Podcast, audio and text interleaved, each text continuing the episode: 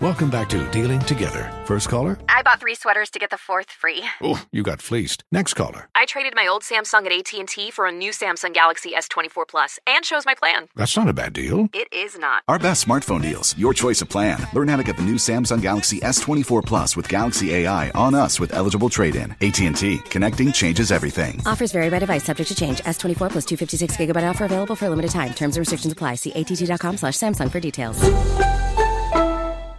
Welcome back to Dealing Together. First caller? I bought three sweaters to get the fourth free. Oh, you got fleeced. Next caller. I traded my old Samsung at AT&T for a new Samsung Galaxy S24 Plus and chose my plan. That's not a bad deal. It is not. Our best smartphone deals. Your choice of plan. Learn how to get the new Samsung Galaxy S24 Plus with Galaxy AI on us with eligible trade-in. AT&T. Connecting changes everything. Offers vary by device. Subject to change. S24 plus 256 gigabyte offer available for a limited time. Terms and restrictions apply. See att.com slash Samsung for details. All right, hello, hello, hello, and welcome back to Chris Platty Presents Basketball and Hip Hop. This is an NBA podcast series. Shout out, by the way, to Will Wade, who made this introduction beat that we are currently listening to. Very talented beat maker, very talented producer. Uh, not just saying that because he's a friend of the show, but also because he's a good guy and he's actually really talented with this. One of the best in my area. So, let's get into it. This is the start of something special. I'm going to be doing 13 podcasts in 13 days, and these are these are going to be NBA podcasts, and it's going to be each day of free agency because, as you all know, right now, today is June 30th, which is which is free agency eve. Uh, free agency technically starts at 12:01 tonight on on July 1st, and so today I'm going to be doing something different. I'm not going to be doing the basic. Uh, where does Kevin Durant go? Where does Al Horford go? Where do all these big names go? Instead, I'm taking a little bit of a different angle on this one. I'm going to be talking about teams to watch in free agency. Now, granted, this is going to be a great free agency. This is probably going to be the craziest ever considering so many teams have so much cap space.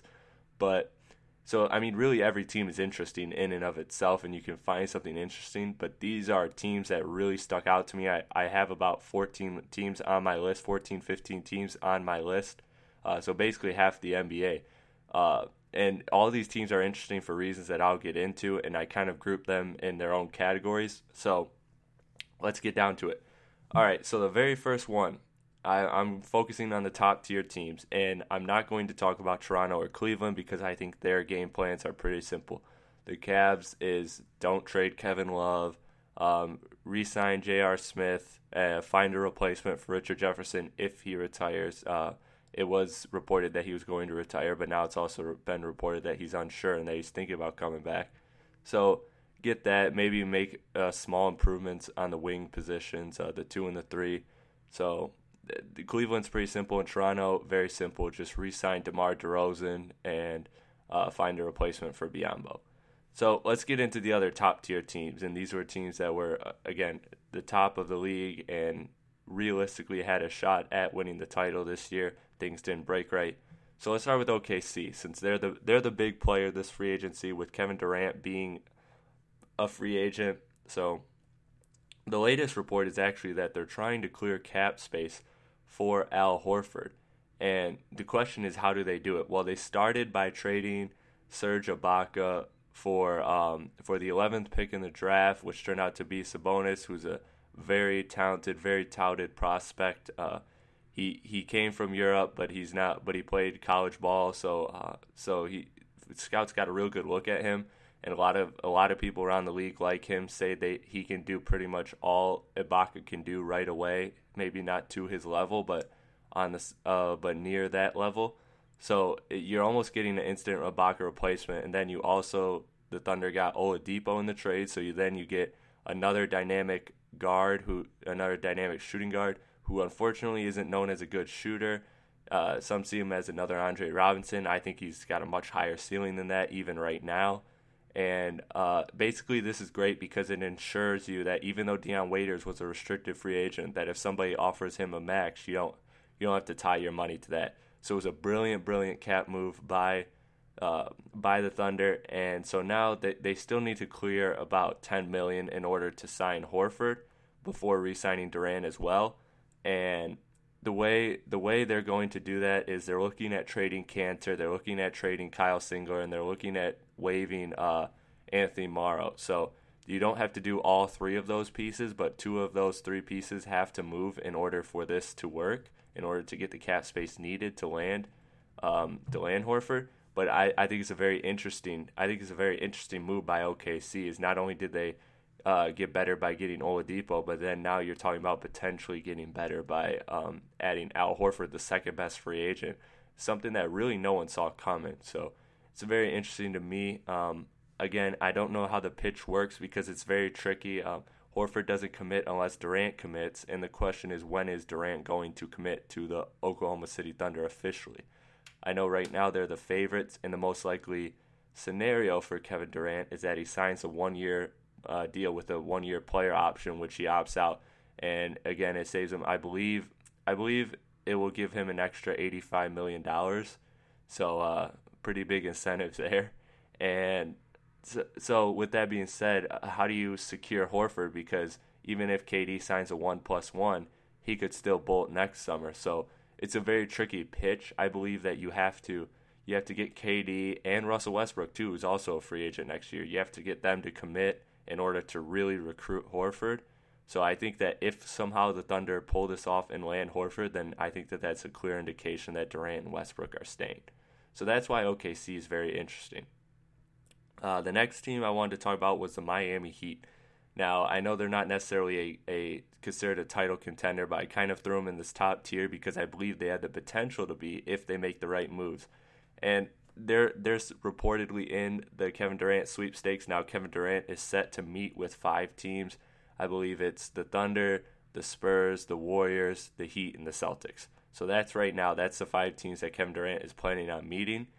And again, Miami gets a meeting because Pat Riley is always intriguing. He's always trying to land the big stars, and he's very successful at it. So, you know, when when you get Pat Riley in a room, you know he's very convincing. So I think I think that you can see there's potential there that KD does actually go to Miami. Now, I don't buy it for one second, but again, it's always interesting. And Pat Riley is always great at managing the cap and rebuilding. He he always has a great plan B. So we'll see what happens if they don't get Durant. And of course, the whole Whiteside situation is intriguing. Now, uh, it, it was just reported a few hours ago that Hassan Whiteside, and this was by Mark Stein of ESPN, that Hassan Whiteside is choosing between Miami and Dallas and could choose as soon as tomorrow, the day free agency starts. So that could be a huge first domino to fall. And again, that takes the Lakers out of the equation, which some people suggested he wanted to go there. So um, again, it's it's very intriguing because if they sign, if the Heat sign Whiteside right away, then they don't have the cap space. You're allowed to go over the cap. For those of you that don't know, you're allowed to go over the cap to re-sign a player eh, of your own. And Hassan Whiteside, if he signs him already, then that takes up their cap space that they have, and then that really limits them. And now there's also other another reason they're interesting is because Dwyane Wade has the potential of leaving, and now there's there's been reports and his agent has made it known to ver- various teams around the league that Wade is considering other offers. But at the same time, if you're Dwyane Wade, I really don't think you're leaving Miami. And if you're Miami, I think the way I think this is going to play out similar to last year. If you're Miami, you wait.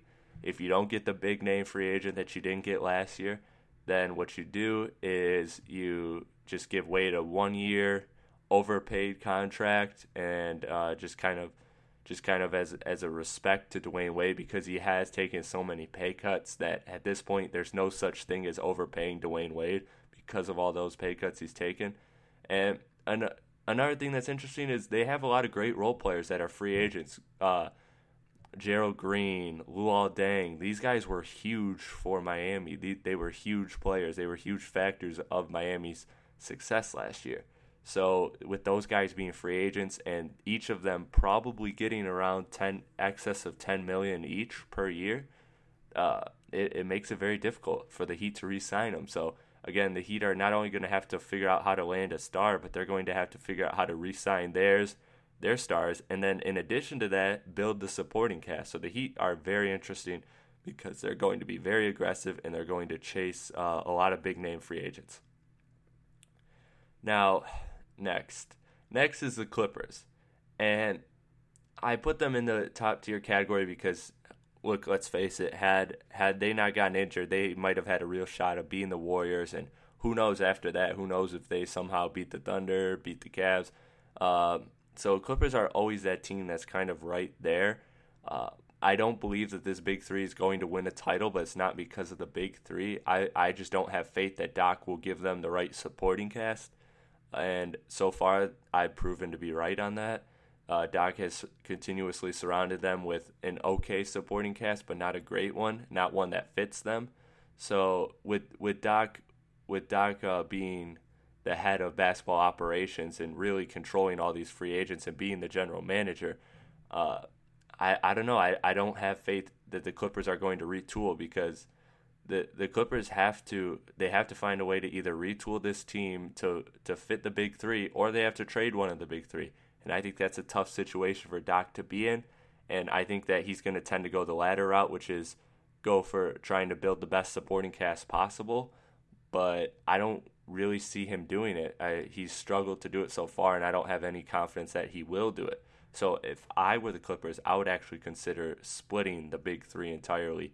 Maybe not entirely, where whereas you're trading them to different teams, but split, um, split up Blake or Chris Paul. I think one of those guys go. Maybe DeAndre Jordan. I don't know, but it seems like Blake Griffin's the odd man out because one, you can get the most. Val- I think he's the most valuable of them all, in terms of trade market value because Chris Paul is extremely valuable to any team, but at the same time, uh, Blake Griffin is only 27 at this, so it's clear that Blake Griffin has the most trade value of the three because he can play the four, even the five. He has great shooting range. Actually, he's he's extending it, and I will believe that. I do believe that he will eventually be able to shoot three pointers. It's only a matter of time. And also, he's a great playmaker, great with the ball in his hands, great decision maker. So I think that he has tremendous value, and teams like Boston and stuff can give you um, some help on the wings with Chris Paul. Maybe maybe Avery Bradley and, and uh, Crawford for Blake Griffin, along with some picks or something, would be tremendous value because then all of a sudden you give Chris Paul uh, and DeAndre Jordan the supporting cast that they need, which is a bunch of talented defensive wing players. So I, I think the Clippers are very interesting. Um, Another interesting team I have, the last two of this top tier, is the Spurs, of course. So the Spurs are also in the KD sweepstakes, as I mentioned earlier. Uh, the idea of Kevin Durant, Kawhi Leonard, and LaMarcus Aldridge is terrifying if you are the rest of the NBA. Uh, just KD and Kawhi in and of itself is a terrifying combination. Two lanky, lanky, amazing players that can play both ends of the floor amazingly well. And all of a sudden, if you're Kevin Durant, now the guy who guards you best in the entire league is now on your team, and you don't have to worry about that. So they got an interesting pitch. Uh, KD, there's so many reports talking about how much respect he has for Gregg Popovich. So that's another thing in, in their favor. I do think the Spurs actually have an outside shot at getting Kevin Durant.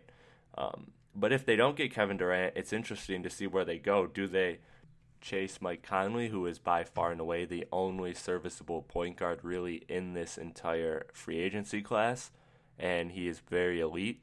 Uh, he could be a Tony Parker replacement, so that's a very interesting, interesting fit there. He's a very team-oriented guy, plays well with big men, ex- extremely skilled big men, um, and potentially with Pau going there, Marc's brother. We all know that Conley has a relationship with Pau Gasol and Marc Gasol, so that would be interesting to see.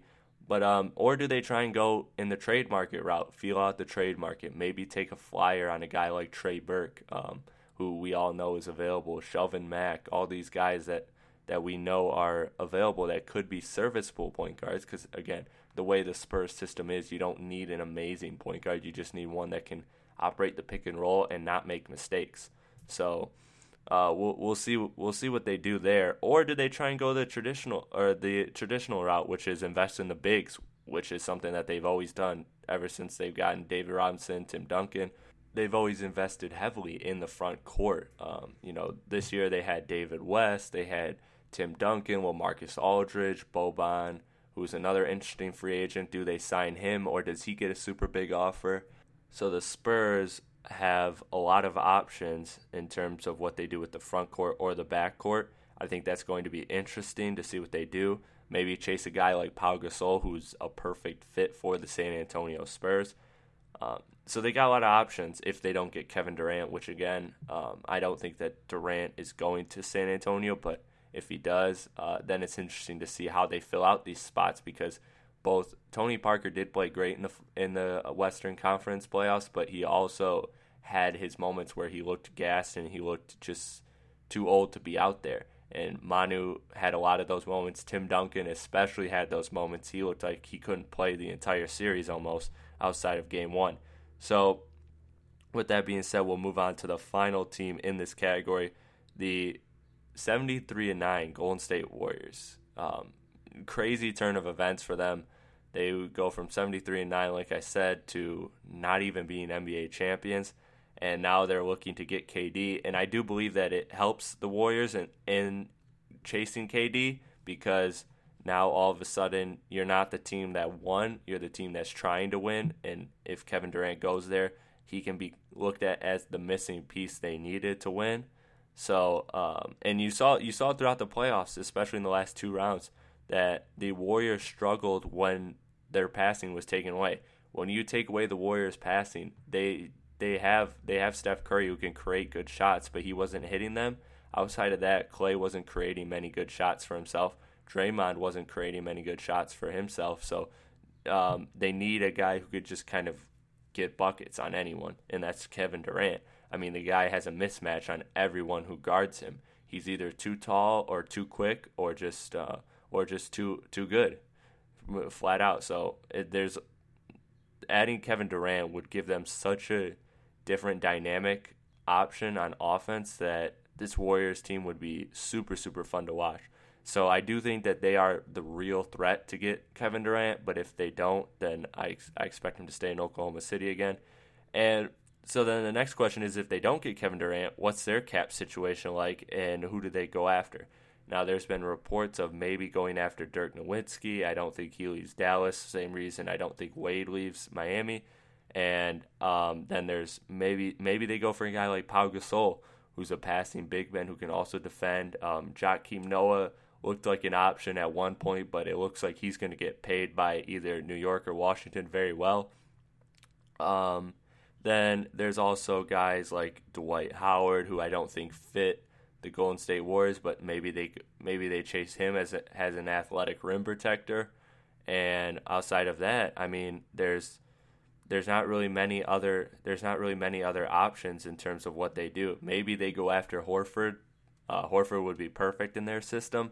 Again, another passing big who can also shoot, which is something Bogut could never do. Um, and he's pretty good at defense, but I don't think Horford's the rim protector Bogut is. So lots of situation, lots of situational issues there. Uh, but I do believe that the Warriors' main preference and main focus should be on finding a center that replaces Andrew Bogut and potentially Festus Ezeli, assuming he leaves.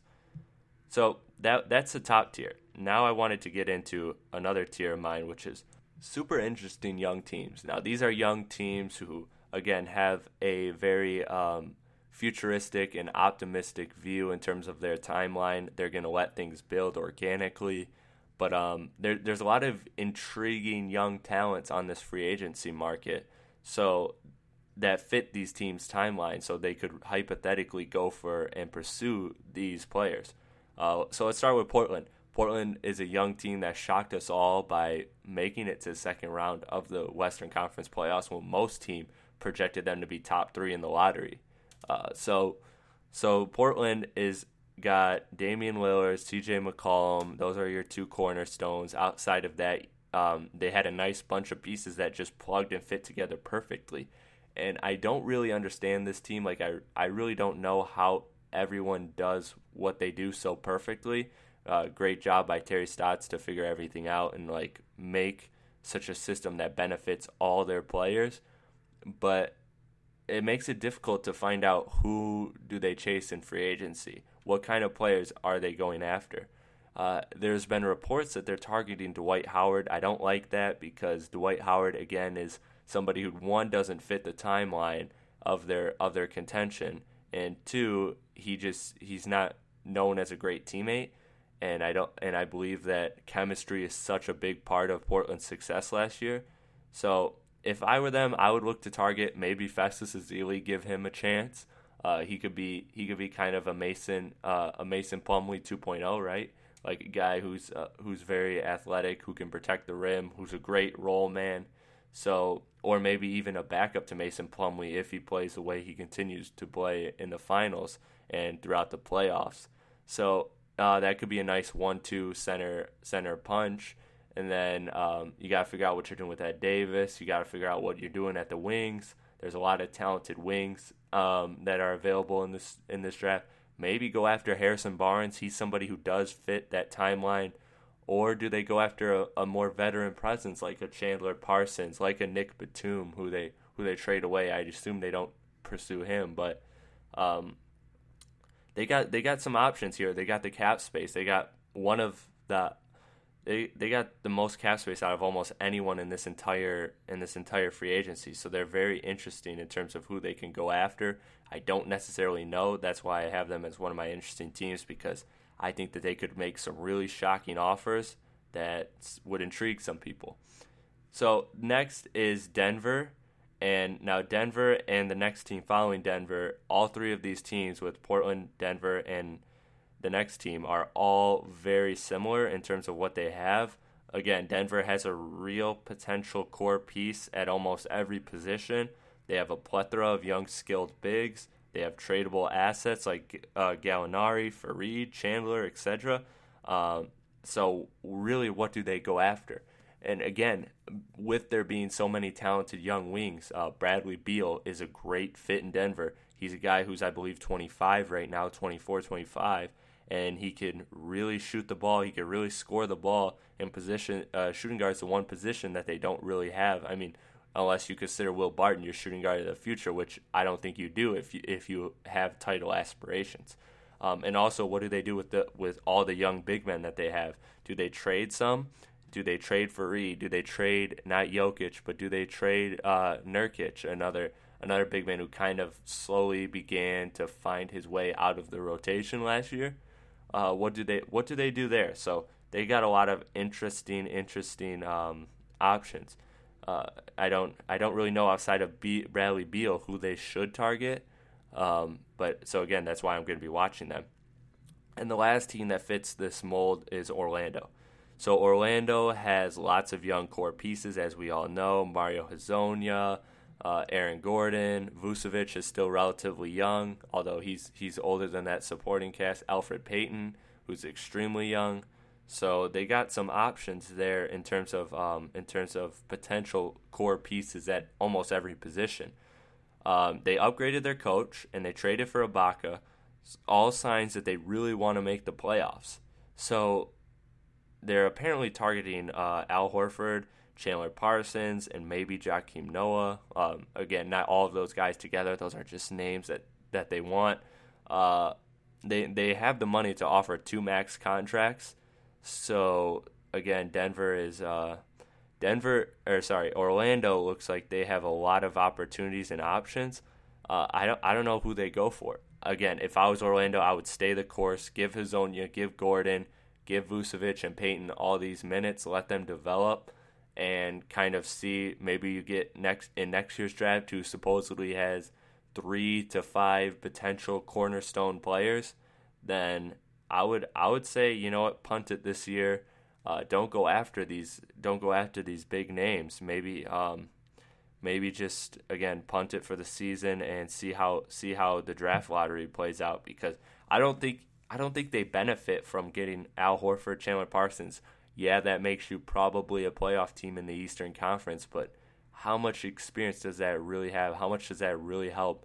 Would that really help, or or would um, or would maybe getting a top five pick in next year's draft really really help and kind of leapfrog you in terms of uh, in terms of your ceiling.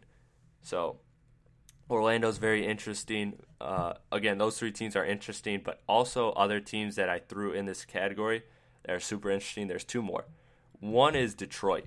So Detroit is very very interesting to me um, not just being a Piston fan, but they are also just a very intriguing team because as as of right now, it's being reported that their pursuit is Al Horford. They have traded Jodie Meeks to the Orlando Magic to clear uh, six point five million dollars in cap space, and now they have the money. They have basically the money to get Al Horford if they offer him a max. And it's interesting because again, he doesn't fit Detroit's timeline. Detroit's a young team that um, that is looking to contend, who's not looking to contend for another three to five years, is where I think you'll really see Detroit at their peak in terms of all the pieces that they have around them right now. Um, and also, they have a desperate, desperate need for point guard, for a backup point guard. They cannot roll out next season with Steve Blake again. Like, the Pistons just can't do that. And it's interesting because this free agency class is so um, so weak in the point guard. After Mike Conley, the the next best point guards are Jeremy Lin, Rajon Rondo, Mario Chalmers, Greivis Vasquez. Again, none of these guys interesting. None of these guys can really help. I mean, they're better than Steve Blake, but how much better are they? The Pistons are aiming to be a 50 win team next year and a top four seed in the Eastern Conference. So, with that being said, the Pistons uh, going after Al Horford is makes sense from from that perspective, but also also just again what what do they do with the backup situation, and what what is their backup plan? Let's say they don't get Al Horford because look, if I'm being honest, the Pistons offer Al Horford a lot. They have a very very great young core. Uh, between Jackson, Stanley Johnson, KCP, Andre Drummond, you guys, you guys know that that core four is amazing. Along with along with Tobias Harris, who has the potential to be a, a really good player down the road, and so so they have a lot to offer in terms of Val uh, Val Horford, and they're already they were only three wins less than Atlanta last year, and Atlanta already lost Jeff Teague. So if you get if you add Al Horford, if you take Al Horford off Atlanta and add it add him to Detroit, then Detroit probably has more wins than Atlanta. Definitely has more wins, especially when you factor in trading away De- Jeff Teague. Um, so so he's but arguably going to a better, a much much better team, especially with Detroit being so young. You're going to see such drastic improvement each year um, in terms of in terms of their players because their players are so young. In those first couple years, players really really make leaps, and then they start to slowly tail off until their prime, and then all of a sudden that's when you see another big jump. With all that being said, if it comes down to Detroit or Golden State or Oklahoma or San Antonio, one of those three other teams are probably going to win the Al Horford sweepstakes. But but again, this is this is a huge step for Detroit because if they can at least get a meeting, right now they haven't even secured a meeting with Al Horford, but if they can at least secure a meeting and it goes relatively well, then all of a sudden they they start to get a reputation out there that they can maybe land the right the right star that's a free agent. And again, Detroit, I believe, is about two to three years away from landing a star player in free agency, uh, just because they they have a lot more to prove with that young core. But um, if they if they get a meeting with Al Horford, this goes a long way. And if if they don't get Al Horford, what do they do as a backup plan? Because again, there's not many good point guards. They still need a backup power forward. I know you drafted Henry Ellenson, but nobody is expecting to play Henry Ellenson next year. Stan's not expecting him to play at all next year. This team again is aiming for 50, maybe 50 plus wins next year. So they're they're not gonna play they're not gonna play a rookie unless they absolutely have to. So they're going to be in the trade market. Do they do what they did last year, which is they wait till they wait out the free agency period, and if they don't get the player they want, then maybe a team last minute needs to dump some salary and they they acquire some picks or some players. Uh, I don't see that happening this summer because of all the free agency money that and all the money that teams generally have. I believe 20 over 20 teams have 20 plus million dollars in cap space. So and other teams have and about 5 other teams have 15 plus. So there's there's lots and lots of money. So, so no one's really struggling for money. It's very easy to create cap space now. So Detroit might not be able to uh, do what they did last year, where they fleeced uh, Marcus Morris from the Phoenix Suns and Reggie Bullock, who both turned out to be nice role players for Detroit. So it's very interesting what they do. Uh, do they go after Jeremy Lin? Uh, I'm not crazy about him. Mario Chalmers, Greivis Vasquez, none of these guys intrigue me. So Detroit's very interesting because I don't think that their plan A is going to work. So what do they do in plan B? Do they go for these point guards? Do they enter the Ryan Anderson sweepstakes and overpay to get him? What do the Pistons do this summer? So they're they're very very interesting to me. Um, the, the the most realistic option to me is that they re-sign Drummond, and that that just um, instead of instead of spending the cap, they maybe get one or two serviceable players and then re-sign Drummond to slightly go over the cap, and they don't use the full 20 to 22 million that they have right now. Um, so so that that's interesting what Detroit will do this summer. Very very interesting. And the last team is Philly. Now I know you guys are gonna laugh because you know it's the Philadelphia 76ers, but they they have the potential to really, really turn around this franchise and turn around this quote unquote process that they're going through. Now, I know that a lot of people are again going to laugh at that, but think about think about this. So, Philly is a young team. They got Ben Simmons, their number 1 pick. They finally got that quote unquote transcendent franchise cornerstone player, right? And then you got Jahlil Okafor and Nerlens Noel and Joel Embiid, who's scheduled to play this year. So you got a log jam at the front court. Both Noel and Okafor have huge, huge trade value.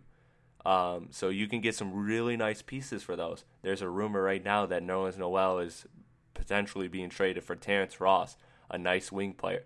That's what Philly needs. Philly needs desperately needs help on the wing. So they they can get Harrison Barnes, a guy who's young. He's 25. He matches he matches their timeline in terms of contention. So then you can you can offer him a max contract and maybe force on on July 1st you offer him a max, maybe force Golden State's hand really really bad, and then uh, then they have three days to figure out if they want to match it or not. Then after that you have you have Dion Waiters, another interesting guy who's who's always wanted the spotlight, always wanted to be a star. Uh, that's an opportunity where he can he can blossom into a star if if he has that potential that this is a situation where he can show what his worth is. Um, again, another guy, Bradley Beal, a guy who's young, still fits the timeline. Uh, Evan Fournier also fits the timeline. These guys are all great, great wing players, and if they get if they get two of these guys, if they get two of those five players, then all of a sudden they can really, really um, make progress. Because then you not only have Ben Simmons, who everyone says and believes is going to impact Philly right away, and he's going to be a player that you could play right away on a nightly basis. Again, with Jahlil Okafor too being one of those guys who's young but can contribute right away.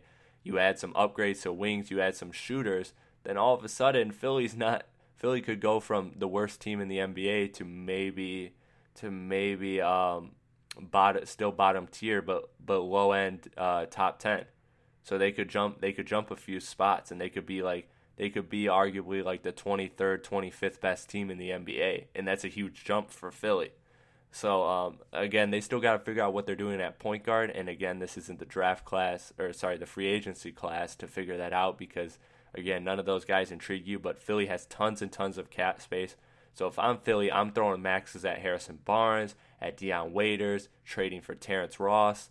All of a sudden, you get those three guys and maybe you got something real special. Or or instead of Dion Waiters, maybe go for Bradley Beal. Um, I believe Washington's going to match anything that Beal gets, but kind of force teams' hands. You kind of have that option to be that to be that quote unquote troll if you want to be, and just throw throw money like it's nothing because they really have the room to sign two to two and a half max level players. So they have a lot and a lot of cap space. They have the they have uh, the third most cap space in the entire in in the entire NBA right now. So they have tons and tons of money to spend. They have nearly forty million dollars. They can easily get some big names. Um, so so I, I think it's smart for Philly to get Barnes because look, you're not gonna. Eventually, these guys, these rookies, got to learn how to win, right? And if you, there's so much there's so much that's stated about losing cultures and how it's hard to become a winner after being in such a losing culture. And I find that so true. So if I'm Philly, I believe in upgrading Harrison Barnes and getting maybe Dion Waiters or Bradley Beal, one of those two, maybe Evan Fournier if none of those if none of those other options work out. And then then you improve yourself and hey, you're still middle of the pack in the draft lottery. You're still maybe that that five to eight range, then all of a sudden, um, you know, you can still you can still find gold at those picks. I mean, Steph Curry was the seventh pick in the draft, so let's not let's not act like after the top three picks there's nothing to get. So so I mean I mean you, there's so many options for Philly, and Philly should really really try to pursue young talented players. And again, this is just taking flyers out on them. Maybe they turn out to be great, and you can flip those for some valuable picks and pieces if you still want to go that rebuilding route. So Philly, Philly's very, very interesting to watch. Uh, they got they have a lot of motivation to do well in in this free agency and at least try to slowly build back their reputation as a respectable team and organization because right now free agents don't look at don't look at Philly too much. These are the only guys that are going to look at Philly because they have the they Philly has the perfect fit for these guys. So I believe they will at least listen. And if you can start to sign a few max level free agents and treat players right, then all of a sudden word gets around and you slowly build back your reputation. And within three to five years, you can be a powerhouse for signing free agents. So this is a huge offseason for Philly. I believe they should go full flex again. Go for Barnes, Beal, Dion Waiters, all of them. Just go for as many as many talented wing players as you can get, and try and clear up that logjam at the front court, which is Noel, Embiid, and Okafor. Try and trade one, maybe two of the three. Who knows? Now, lastly, this is a small group of teams that I just want to talk about because I believe they're very interesting. And these are kind of what I call good teams that are wild cards, right? So there's Boston, Houston, and Atlanta. Starting with Boston, uh, it's rumored that they're chasing Dwight Howard in free agency. I don't know if that's a good move for them. Again, as I as I outlined earlier, I, am not a fan of Dwight Howard's um, attitude and just the way he plays. Um, so so I don't think Boston should chase Dwight Howard, although he is exactly what they need—a rim protector and a and a good pick and roll counterpart to Isaiah Thomas would really go a long way. But I don't think that's a move you make. I think if you're Boston, I think you stay persistent with trying to make that blockbuster move. Again, like I said earlier in the podcast, maybe the Clippers do decide to break up Blake Griffin, Chris Paul, and DeAndre Jordan. Or maybe the Bulls do try to trade Jimmy Butler, which is to me highly unlikely at this point because they traded Derrick Rose. But you know, you still keep that door open. Um, maybe the Cavs do try to trade Kevin Love. Maybe DeMarcus Cousins is finally available. There are so many names out there that could potentially be on the move. And again, if you just stay persistent, stay to your beliefs, and, and keep true to what you're doing, then eventually some superstar, some disgruntled superstar, is going to be available. And all of a sudden, you have all the assets necessary to make a move. So, again, keep that cap space open uh, because then maybe you can sell Durant or or on getting maybe Jimmy Butler. Maybe you trade Jim for Jimmy Butler, and then all of a sudden Kevin Durant looks at you differently. So again, Boston they they just got to stay true to what they're doing. Uh, they got to believe in their in their own process, which is keep building assets, and eventually a star will come, and you can get him for the right price. Uh, and then again, Houston is kind of on the opposite end of the spectrum. They have the star now; they want the supporting cast, right? They want um, they want at least a co-star, maybe a big three. Uh, again, who who who is out there? They're targeting Al Horford. Uh, Al Horford is reportedly set to meet with Houston, so Houston has grabbed Al Horford's attention at the very least. But uh, I don't know. I, I have a very um, they haven't gotten a they haven't gotten a star since Dwight Howard and Dwight Howard didn't work out well, so I don't know what you can expect with them. Uh, also, there's the uh, there's the idea that what star out there can work with James Harden. James Harden is a headache. He's very frustrating to deal with as a teammate. Uh, he he very much likes to be the star, and he doesn't like to share that spotlight. And he has a lot of leadership issues. He likes to point fingers when things aren't going well, but then take the credit when things are going well. So he's a very um, that's why I'm that's why I'm off the whole Harden wins a championship bandwagon. I, I don't think that I don't think Harden gets a championship as a leader. I think if he ever gets a championship, it's as a third or fourth option, which I could never see him doing. So I, I'm totally out. I don't think I don't think James Harden will ever win a championship. because I just don't believe in his mental makeup. And I believe stars around the league look at him the same way. So I'm not entirely sure that he's going to be able to attract free agents. I don't think he's he's this magnet that other people think. Like Houston thinks that he's a LeBron where he'll bring the free agents to him, but he's not. He hasn't done it before. Uh, he did it with Dwight Howard once, and that worked out terrible, and he turned on Dwight Howard. So, what kind of message does that send to potential uh, free agents if you know he recruits you, but then turns on you the second things get bad? So it's interesting to see what they'll do there. And again, Houston always has a great plan B, plan C, plan ev- everything through Z, right? Like they always have a great plan, and they always make um, they always make good backup, quick decision moves. So maybe they go after Nick Batum or Chandler Parsons, and that makes them slightly better, but not again, not um, not at the not at the elite level that they were last year when they reached the Western Conference Finals. And then Atlanta. Atlanta's Atlanta's this team that could either go from good to staying where they're at, or they could just nosedive totally. So they already traded Jeff uh, Jeff Teague, which was again a huge thing for me. Uh, giving the keys to Dennis Schroeder, not a fan of that. He's not. He's not. He hasn't sold me yet. He's not a good. He's not a good ball handler, but um, he's also not a good decision maker. And now, if they lose Al Horford, because the rumors say right now that the Hawks are not willing to give Al Horford the fifth year of the contract, which is again the huge selling point. That's the whole advantage that hometown teams have is that hey, we can offer you that extra year that nobody else can offer you. But if you're Al Horford and they're not offering you that extra year, then uh, then what advantage does Atlanta really have? Uh, I don't believe he's. I believe he is attached to Atlanta, but I don't believe he's as attached to Atlanta as uh, people believe.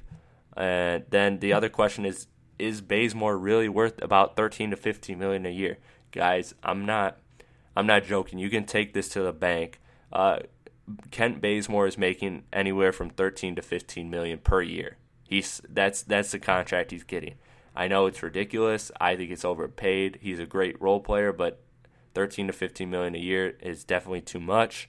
And but again, that's the that's the climate we're in. Everybody's getting paid now.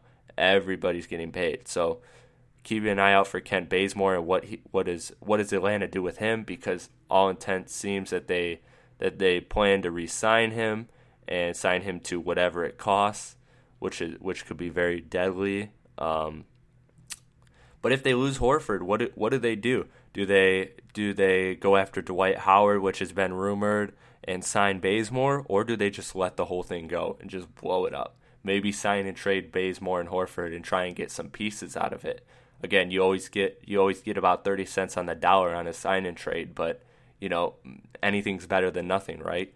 So, so if I'm Atlanta, I think I think if Horford does go, then I think you totally totally just blow the whole thing up. You already you already gave the keys to Dennis Schroeder, which is a mistake. Um, and again, I don't want to pay Bazemore four years, sixty million dollars or whatever whatever he's going to get. I mean, maybe even he might even get an $80 million contract, guys. Like, he's going to get paid. So, um, Kent Bazemore is is very interesting to me and what they do with him. Again, all likelihood seems that they're going to sign him. But but my money's on this. My money is Al Horford leaves Atlanta and if they don't offer them the fifth year, that's the contingency I have. Because if, if Atlanta decides to offer Horford the fifth year, he's probably staying. But if they don't offer the fifth year, then I think Horford leaves and they get Howard and Bazemore because Howard's from Atlanta, so it's a nice little, you know, happy hometown thing. And they sign Bazemore and they continue to be a mediocre team. Like that's it. So so I think that Atlanta Atlanta's in a very interesting spot now.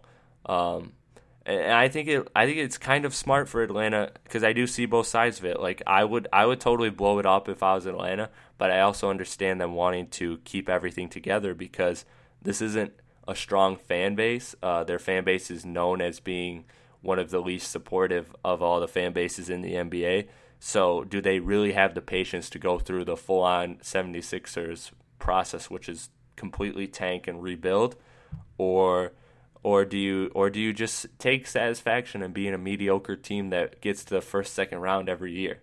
Like that's that's your options. So Atlanta's very interesting to see what they do. Very interesting because again, I don't think they keep Horford if they don't offer the fifth year.